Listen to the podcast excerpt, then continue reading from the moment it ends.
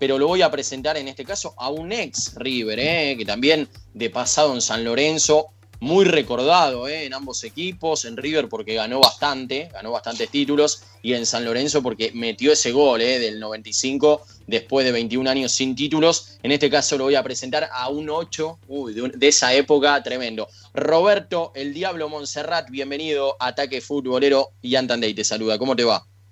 Hola, ¿qué tal? Buenas noches, ¿cómo están? ¿Todo bien? ¿Cómo estás? Bueno, bien, eh, gracias por atendernos. Em, Hace poquito leía una entrevista tuya en la cual comentabas que por cuestiones de laburo, de estar con la familia y aprovechar todo ese tiempo que uno pierde, ¿no? Eh, cuando, cuando es futbolista, dejaste un poco de lado, ¿no? Seguir, mirar tantos partidos. ¿Hoy en día seguís en la misma postura o, sos de ver un poquitito más, eh, eh, ya sea River, San Lorenzo, Belgrano o alguno de los equipos donde estuviste? Sí, ahora ya hace 10 días más o menos que ya, ya veo casi todos los partidos porque como no trabajamos los fines de semana, nada, hicimos el, el pack fútbol que, para ver los partidos, así que...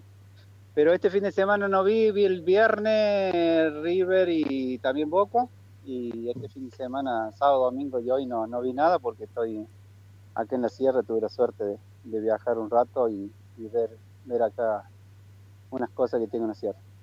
Está muy bien. Bueno, de lo que ves, ¿qué, diferencias notas? Porque hay muchas, claramente. La tecnología, por ejemplo, puede ser una. Eh, pero más que nada en el jugador. El jugador de la época del 90, de los 2000 y el jugador de 2020. Si querés, nos remontamos unos años más atrás, del 2015 al 2020. ¿Qué cambios y qué diferencias encontrás? Para bien y para mal, ¿no? Obvio. No, yo, ha cambiado muchísimo el fútbol, lo que era cuando jugábamos nosotros, en el 90, eh, ha cambiado muchísimo. Eh, yo digo que ahora pasa más todo por físico, precisión, presión, todas esas cosas. Porque antes se jugó un poco más al fútbol, y ahora todo correr, correr, correr, ¿no? ¿Y, te gusta que, sea así? Y te gusta, pero no ve fútbol la verdad no, no, no ve fútbol o un, un jugador que sea desequilibrante. Eh, yo en el fútbol argentino por lo menos no, no, no he visto un jugador que sea desequilibrante porque es tanta presión que tiene todos los equipos, los 11 están en la mitad de una cancha, pues los otros atacan y después al revés y no tenés lugar para, para, para hacer tus individualidades o, jugar como, como, querés o que te salgan las cosas porque no, no tenés espacio. Y esto, esto de que no se vea fútbol, ¿no? Claramente se entiende a lo que vas, se, se ve poco, ¿no? De ese desequilibrio individual em, o jugadas colectivas que digas, upa, mirá, mirá que son, es verdad, ¿no? No se, no se ve tanto brillo. Em, te, genera aburrimiento, porque, viste, está la parte que dice, bueno, el fútbol cambió, hoy es más de análisis, más táctico y demás, pero después también están, eh, hay, hay, otras personas que dicen, la verdad, no me interesa analizar, no me interesa mucho la táctica, yo quiero ver un lindo espectáculo. Hoy el fútbol en general, ¿no? ¿Sentís que te aburre un poco? No, no, no, aburrir no, porque uno eh, está en esto, le gusta mucho el fútbol, pero no te aburrí. Lo pasa que por ahí, como digo yo, ha cambiado mucho porque no ve esas cosas que te decía yo recién, de un tipo que, que, que a uno, que lo pase, que lo vuelva a pasar, que o enganche para tirar un centro. Acá por eso te digo, todo, viste, precisión, presión y, todas esas cosas. Si no hace un gol eh, de esa precisión, imposible que uno haga por, por pasar dos o tres jugadores, eh, salvo Messi, ¿no? Pero después, o por ahí en el fútbol argentino no hay un jugador que resalte antes como resaltaba Riquelme, Francesco, Ortega, Porosito, no, no, no hay. Y ahora, y encima ahora los 16, 17 años ya se van, los que juegan bien se van y tampoco, viste, no ves mucho, mucho fútbol, por eso te estoy diciendo. ¿Cómo te va, Diablo? Te llama, te, habla Walter Duverne. Yo te quería consultar, obviamente, eh, eh, hablando del puesto de lo futbolístico y donde tan bien te has desempeñado vos. Eh, ¿Cómo ves, no sé, por ejemplo, los ocho de, la selección, un De Paul? ¿Cómo lo ves a Salvio? ¿Cómo lo ves, eh, bueno, a, los equipos, por ejemplo, bueno, también el mismo el River de Gallardo, que ataca mucho con los volantes por afuera? Eh, ¿Es el fútbol que, te gusta ver? Por, e, por, eso es el fútbol que hay ahora, porque si vos me decís qué ocho hay, en, por ejemplo, en River, mm. y no hay un ocho. Eh, de la Cruz es ocho, Fernández ocho, eh, Pérez 8 y después 10 a la vez y van rotando. Por eso te digo, viste, no hay un como era antes que vos jugabas de 8 y jugabas de 8, jugabas de 5 y eso. Ahora cambian puestos, eh, los jugadores se tienen que aclimatar o, armar para, para, lo que necesita el técnico, que si vos tenés precisión, fuerza, velocidad y el 99% que va a jugar en un equipo, ¿no? Y después preguntarte qué te parece, bueno, esta aparición de los hermanos Romero en San Lorenzo, has tenido un gran paso también por San Lorenzo, ¿qué te parece este San Lorenzo de Soso? Y después remontarte al pasado si seguís teniendo eh, comunicación con aquel San Lorenzo histórico del 95. Sí, sí, San Lorenzo no lo, no he visto, creo que vi con eh, Aldo Civi, me parece, o no sé qué, o Godoy Cruz, me parece, ganado, 1-0, no, 2 Aldo Civi, sí. Sí, con estudiantes. pero eh, no, no veo que por eso digo, no lo he visto. Eh, y después todo con el tema de, de, los compañeros del 95, sí, tengo un grupo de, WhatsApp donde estamos todos los del 95 y tengo la suerte de, compartir fútbol de una senior del 95 y todos los que han pasado por San Lorenzo, así que eso por ahí te pone contento también de seguir estando aislado eh, junto con, esta gente. Ahora creo que no sé si en diciembre, enero tenemos un viaje a Brasil con, la señora, así que por ahí tengo mucho mm. contacto con ellos, ¿no? Bien, este, preguntarte, Diablo, por, eh, continuando ¿no? con la pregunta de, mis compañeros, hablando del fútbol moderno y por ahí el fútbol, comparando ¿no? con el fútbol por ahí más de tu época, este, ¿qué pensás de la aplicación del VAR, ¿no? de la aplicación de la tecnología puesta a servicio del fútbol. Eh, si crees que está bien aplicada, que es el momento de ese cambio, eh, habiendo obviamente este avance tecnológico, o pensás que el fútbol eh, debía seguir como antes, ¿no? Con el criterio de árbitro, con el criterio del momento y que se mantenga esa decisión. No, creo que está, para algunas cosas está bueno, pero no tan alevoso. Yo creo que ya se están poniendo muy alevoso en, ir a buscar el bar. Cada 30 segundos, un minuto te va a buscar el bar y el bar y termina 5 o 6 minutos viendo las imágenes y después va el árbitro. Son 10 minutos que dejaste jugar el fútbol. Y yo creo que se saca mucho compromiso el árbitro también en esto. Yo, para mí, el bar tiene que ser para ver si entró la pelota o no entró y después tiene que estar todo el criterio del árbitro, que tenga más responsabilidad, más compromiso un árbitro, porque ahora cada se paren a mitad de la cancha y vamos al bar, y, así corta juego, eh, jugar, termina jugando 20 minutos de los 90 porque está el bar, y yo creo que es una tecnología buena, pero no abusarse ni aprovecharse de toda esa tecnología. Para algo importante decir, che, la pelota entró o no entró, y bueno, vamos al bar. Si no, lo otro que tiene que seguir y el problema lo tiene que tener el árbitro, ¿no? Diablo, justamente antes mencionabas ¿no? el tema de la selección y, bueno, justo mis compañeros te, preguntaban por el tema de, de un 8 que tanto se habló y, siempre en la selección argentina lo que más faltaron, digamos, eran, eh, o lo que menos faltaron eran eh, laterales y ahora es quizás hace un tiempito ya no, eh, lo, que, lo que falta. Hoy capaz con Montiel, con Tagliafico, eh, con De Paul, si es que el técnico quiere ponerlo en ese lugar, eh, está un poquito más cubierto. pero ¿cómo, la ves esta nueva selección? Digo nueva entre comillas porque son casi nuevos los jugadores que, están, que la están vistiendo. ¿Crees que ahora se le puede dar a, a, Messi de conseguir un título con la, con la selección mayor que tanto lo viene deseando en esta Copa América que se viene ahora o capaz el Mundial, ojalá? Sí, ojalá, ¿no? Yo ojalá, porque digo yo ojalá por Messi, por, por todo lo que ha hecho, ha logrado y, los argentinos, nadie, no es que nadie lo quiere, sino no lo quieren, pero eh, el tipo ha batido récord de todo lo que se le ha puesto en el camino, el mejor goleador, todos los premios los tiene él.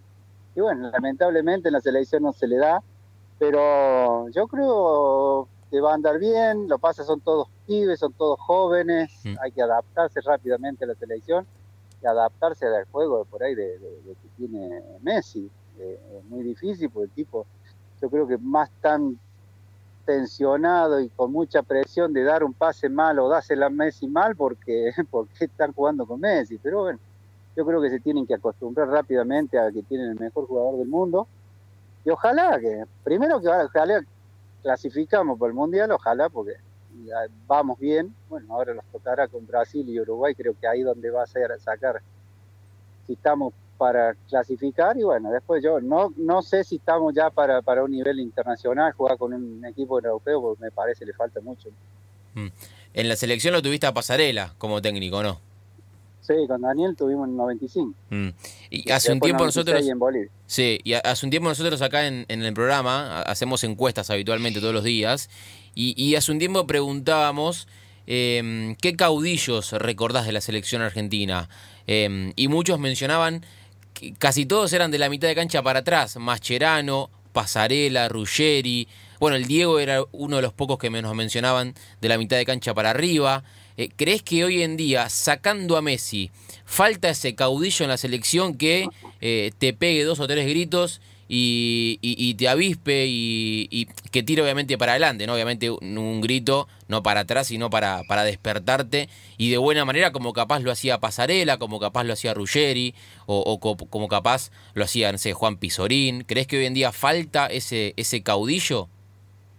Sí, hoy falta porque son todos pibes, son todos nuevos que están en la selección y, yo creo que no están para ser caudillo. Por ejemplo, Macherano, Macherano por eso le decían el jefecito, el que mandaba todo, organizaba, mandaba de todo lo que quiera. Eh, y, faltan esa gente. Hoy no, hoy porque son todos pibes, recién arrancan la selección. Es muy difícil ser el caudillo o el, o el que maneja la selección. Le falta mucho tiempo, tener que estar muchos partidos, tener que ganar muchos partidos en la selección para hacer eso. Pero lamentablemente hoy, hoy la selección no lo tiene, ¿no? Hoy habló Marcelo Gallardo en conferencia de prensa, se refirió una vez más a un poco a las desprolijidades del fútbol argentino, la desorganización de los torneos, y quería preguntarte qué opinión tenés de este torneo que tal vez es un poco extraño, eh, que cambia seguido, por lo menos los formatos, eh, la AFA o, la liga profesional ahora. ¿Qué, ¿Qué, opinión tenés? ¿Te parece bueno tal vez el jugar sin descensos? O como decía, bueno, justamente el entrenador de River, eh, le saca tal vez un poco de competitividad. Sí, bueno, lamentablemente no ha tocado un tema que la pandemia y, y por suerte vuelve el fútbol dos meses antes que termine el año eh, pero es muy difícil analizar lo que tienen que analizar los, los dirigentes del fútbol argentino, porque bueno, faltando dos meses, tratar de organizar lo mejor posible, sacar el descenso me parece bien por porque no se jugó todo el año, si no, no, pues ya no tenés compromiso. Ahora me parece muy bien lo que han hecho, de sacar el descenso y jugar estos torneos y tratar de probar muchos pibes que ya sabe que no tienen la obligación de ganar sí o sí, sino que saquen muchos pibes de los clubes, de, la división inferior, cosas que se, se noten y se hagan ver ahora y, aprovecharlo para, para el futuro de ellos.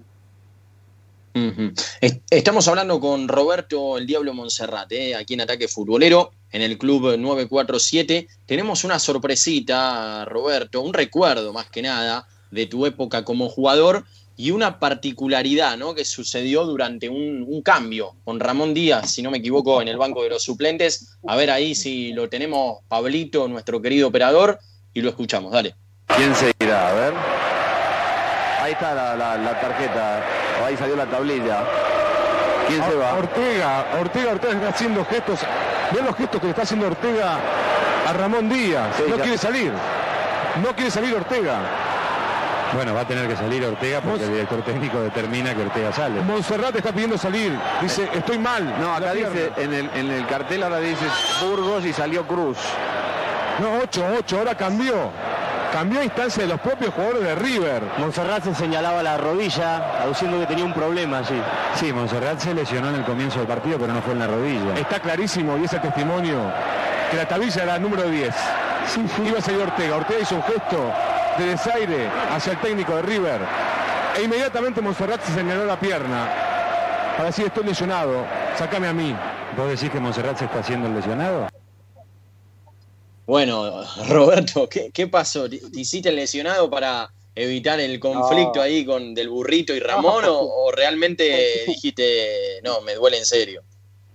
No, ¿por qué conflicto? No sé quién vio el conflicto. no, bueno, pero no quería salir, viste, eso después un club grande como River, ¿sabés lo que genera? No, jugaste ahí. No, eso es lo que lo generan ustedes mismos, el conflicto y el quilombo que se va a armar y que todo eso. La verdad, nosotros, la verdad, estuvimos muy bien, estábamos, tuvimos dos, yo por, particularmente o personalmente, tuve dos años espectaculares ahí no, pero pasó lo que realmente, lo que digo, yo creo, no sé, es más, lo estuve viendo el otro día, no sé si iban 20 minutos, me parece, yo pensaba que iba, había sido antes, que el Colorado McAllister me, golpeó el, tobillo, no la rodilla, y me abrió el tobillo ahí en una, una jugada, y ya quedé mal, ya quedé lastimado, y yo no estaba el 100% para jugar, y, y yo ya, ya terminaba el primer tiempo, y le dije, no, yo quiero salir porque después del segundo tiempo sabía que no iba a volver a jugar porque por el dolor que tenía. Así que antes de perder un cambio, preferí salir yo. que Así que, claro, la confusión da que yo estoy atrás de Enzo. Enzo está atrás de Ariel Ortega y Ariel Ortega le hacía seña a Ramón Díaz que no iba a salir porque venía yo, le decía a Enzo, Enzo, a Ariel y Ariel a Ramón que no iba a salir. Y era un, un, trencito que al final terminé saliendo yo porque yo realmente estaba, estaba mal para, para jugar, pero por suerte no salió Ariel, hizo un golazo Ariel, ganamos 3 a 2, creo 2 a 1 a Racing, y bueno, nadie dijo nada, ¿no?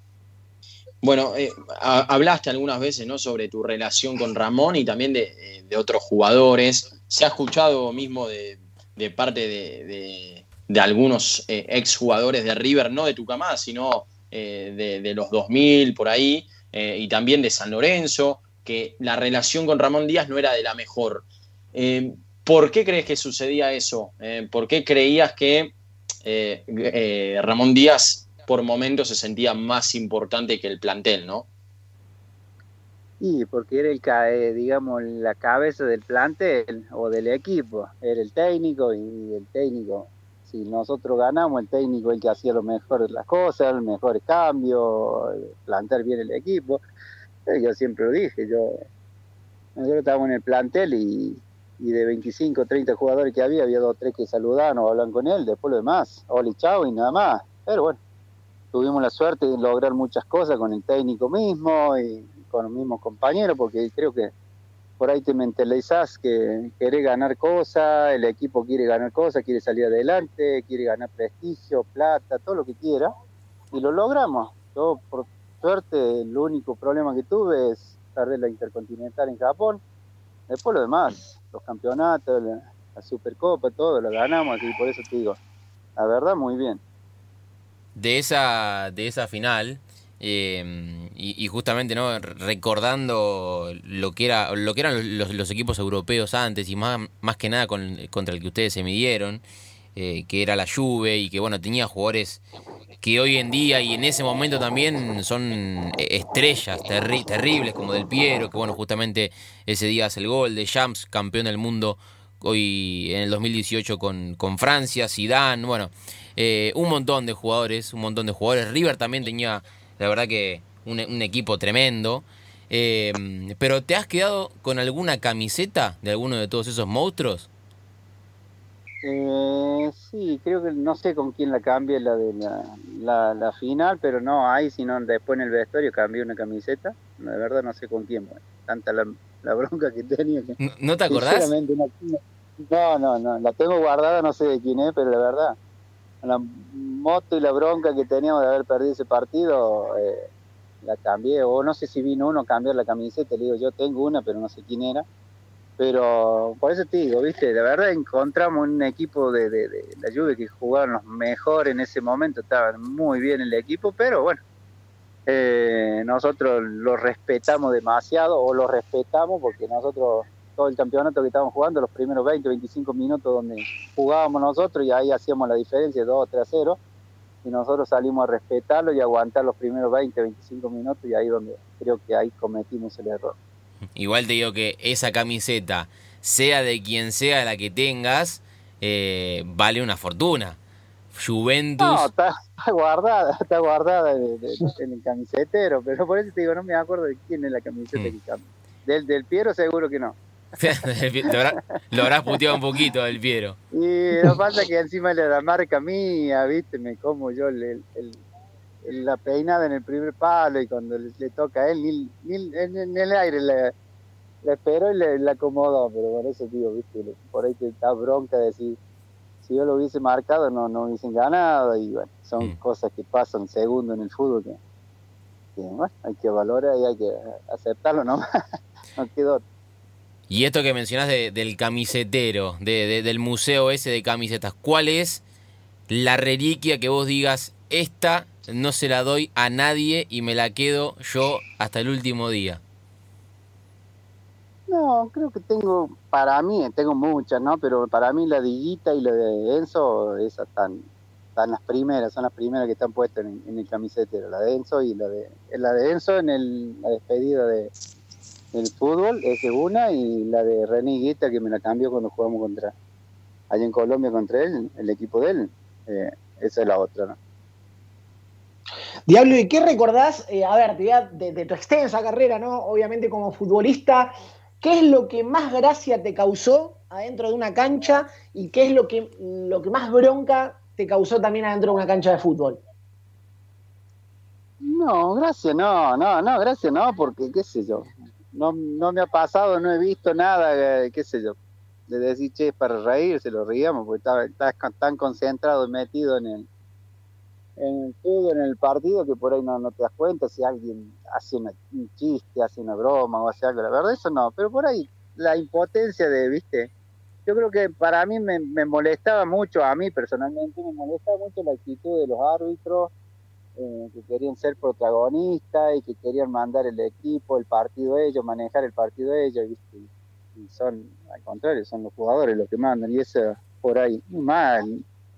Castrelli, Castrelli me, me, me, ponía loco, que y le hablaba y ni te miraba, nada, yo creo que eso te sacaba, eso es lo más bronca que yo recuerdo, ¿no? Pero por suerte no, no he tenido bronca con nadie, eh, en los partidos no he tenido problemas con nadie, no he tenido lesión, que te- por ahí tenés bronca de ese partido, pero gracias a Dios, la, la verdad, eh, le pasó bien, ¿no?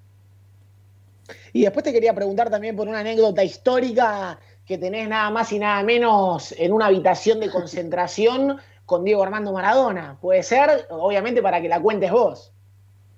Eh, cambió un fenómeno, un fenómeno.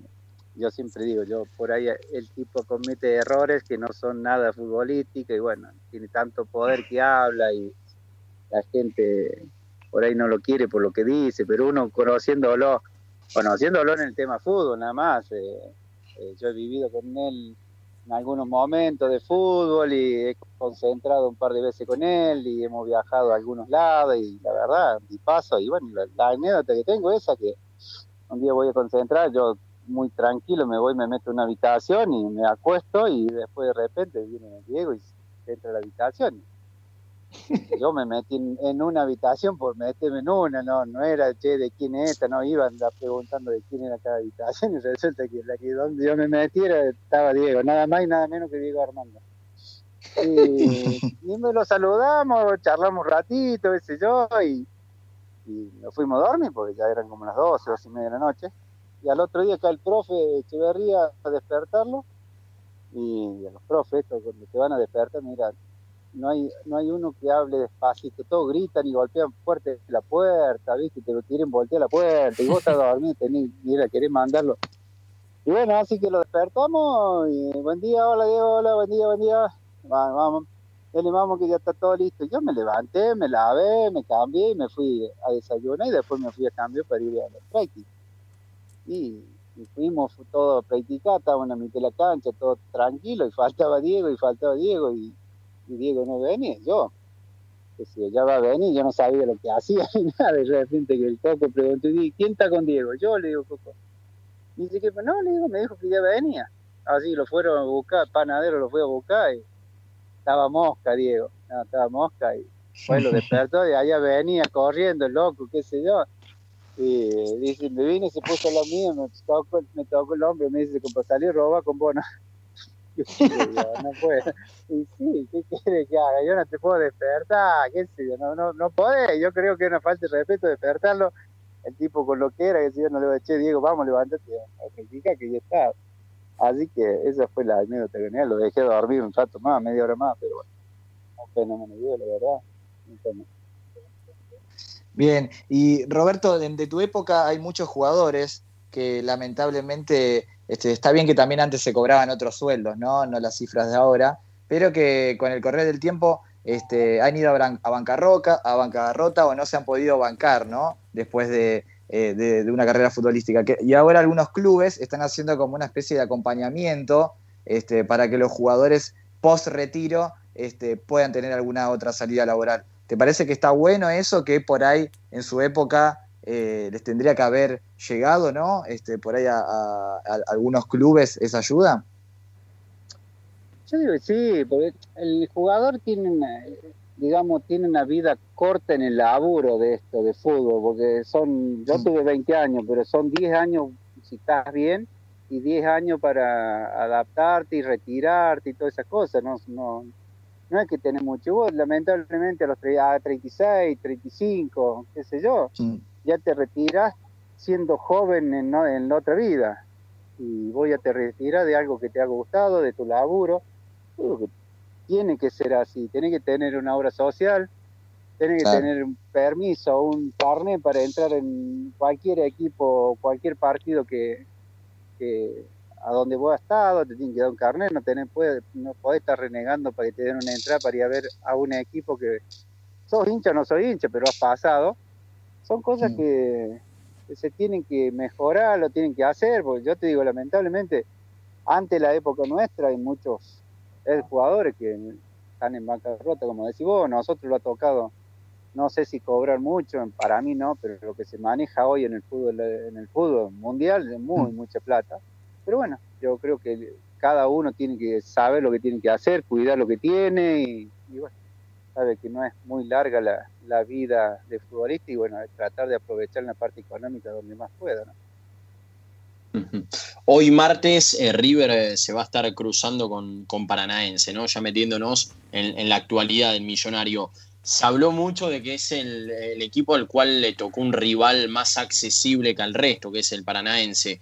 ¿Coincidís con eso? ¿Crees que River es favorito y va, a pasar fácil esta, esta ronda de octavos? No sé si fácil, no sé si fácil, porque creo que ha bajado mucho, no ha bajado el rendimiento, ha bajado mucho River de no tener jugadores para, para completar lo que es el, juego de ahora, de la Libertadores, del campeonato, se fue Martínez Cuarta no, no tiene quien reemplazar, se lesionó Nacho Fernández, no tiene quien reemplazarlo, por eso creo que tienen un plantel, River hoy tiene un plantel medio corto en jugadores que, que pueden suplantar los que se lesionan, los que le expulsan, por eso eh, ojalá, ojalá gane, ojalá pase, bueno, yo siempre digo que ojalá que le vaya muy bien a Muñoz, todo, pero viste, ahora ya teniendo un plantel corto y dos torneos se hace muy difícil competir con las dos cosas, ¿no? Y una final con Boca nuevamente, que es la única posibilidad que tienen de cruzarse en esta Libertadores. ¿Lo ves como algo posible? ¿Te gustaría o preferís que ya está, que se cierre con lo de Madrid y que no, y que no se crucen más en toda la historia? Que llegue la final, que llegue con quien llegue, pero yo para mí lo que lo que lo que logró River con Boca en Madrid no, ya no, no, no tiene no tiene ya no, no, no tiene rival, no tiene nada, no tiene porque voy a le ganaste y no creo que se vuelvan a encontrar en una final de, la Libertadores, pues no, medio difícil. Así que la gente de River tiene que estar muy contenta de, creo que no se va a repetir otra, vez otra historia como esa. Lo último, eh, y respecto a tu actualidad, vi que, estás laburando con salones de, fiestas eh, infantiles, eh, ¿seguís con eso? ¿Pudiste retomar o no después de, de todo este parate por la pandemia. ¿Cómo va? ¿Estás, ¿Te gusta? ¿Estás contento? No, yo estoy muy mal. Mm. Económicamente muy mal, mm. anímicamente muy mal, porque los pasos, lamentablemente los pasos los, pasos a todo, pero bueno, yo todavía no pude abrir, yo lamentablemente cerré los tres salones donde yo estaba, entregué porque eh, lamentablemente pues no puedo trabajar, pero por suerte lo, lo pude entregar, pues no me pude endeudar tanto como, como me tenía que haber endeudado hasta ahora, porque uno por ahí bancaba, bancaba, bancaba hasta donde se podía y bueno, ya llega un momento que ya no podés sacar de tus ahorros plata para seguir bancando que no sabes cuándo se va a levantar todo esto. Y bueno, yo, yo en julio entregué casi los tres salones y hasta ahora no, no tenemos nada, no hay esperanza que vuelva. Tengo todo lo, por suerte tengo todos los juegos, todo lo que desarme, lo tengo todo guardado hasta que se levante todo esto y vuelva un poco a la normalidad y encontrar uno o dos salones más para, o nuevos para, para volver a laburar en esto, que a mí y a mi señor lo encantaba, pero bueno, si no se puede, se venderá todos los juegos y después se, se verá qué, qué tenemos que hacer, en qué vamos a laburar, pero bueno, uno por ahí ya está pensando cómo está la situación, vamos a empezar a, ver si empiezo a dirigir un poco también, ¿no? ¿Y, ¿Y, se te acercó algún ex compañero o alguien del mundo del fútbol para, para, darte una mano? Porque obviamente no debe ser fácil, ¿no? Después de tantos meses sin, sin poder laburar. No, no, no, no, no, porque es, todo el mundo está igual. Eh, todos están iguales, toda la gente, lamentablemente estamos todos iguales. Uno laburará, el otro no, pero no estamos, no estamos bien. Pero por eso te digo, viste, yo por ahí agradezco de haber entregado todo y por ahí estoy triste de haber entregado porque es un laburo interesante, que, que andaba muy bien y que tenía todo lindo. Y de repente tienen que desarmar todo y entregar todo y guardar los juegos porque pues lamentablemente no porque ande mal el, laburo, sino por, por el, problema que tenemos, pero yo digo que en marzo, si Dios quiere, marzo, en abril, si está todo normalizado, se normaliza un poco, con mi señora vamos a poner de nuevo en campaña, a buscar salones y, ver si podemos abrir por lo menos uno de, los tres, abrir uno bueno, ¿no? Bueno, eh, te mandamos fuerza desde acá y ojalá eh, puedas levantar, ¿no? después de, todo este momento que debe ser complicado realmente. Eh, y esperemos que, bueno, vengan, vengan cosas más lindas y, bueno, mucho laburo. Ojalá, pronto, ojalá que sea pronto. Te mandamos un fuerte abrazo, Diablo, y un placer, la verdad. Dale, gracias. Y bueno, a cuidarse y seguir renegando como estamos renegando ahora, que ya calculo que ya se va a levantar todo Mm. Acá por suerte en Córdoba se levantó mucho eh, el tema de, juntarse, de pasar de, una capital a otra, ahora creo que la zona viene de una provincia a otra, ya, así que ojalá se normalice un poco, no todo, pero se normalice así. Podemos ver a la familia, a los amigos y juntarlo comer un asado, que es lo más importante, así que bueno, muchas gracias a ustedes y será a otro momento. Dale, un fuerte abrazo. Bien, ahí pasó Roberto el Diablo Montserrat, ¿eh? la verdad, una linda charla, la verdad, cerrando al final, yo, creí que, estaba medianamente bien, pero bueno, claramente esto de la pandemia, así como muchos también, esto hay que decirlo, muchos también eh, pudieron cambiar ¿no? su estrategia de laburo y capaz por el rubro en el que estaban pudieron eh, crecer, ¿no? porque esto también en algunos rubros hizo que crezcas en otros claramente afectó y mucho, y este es el caso de, del Diablo Montserrat.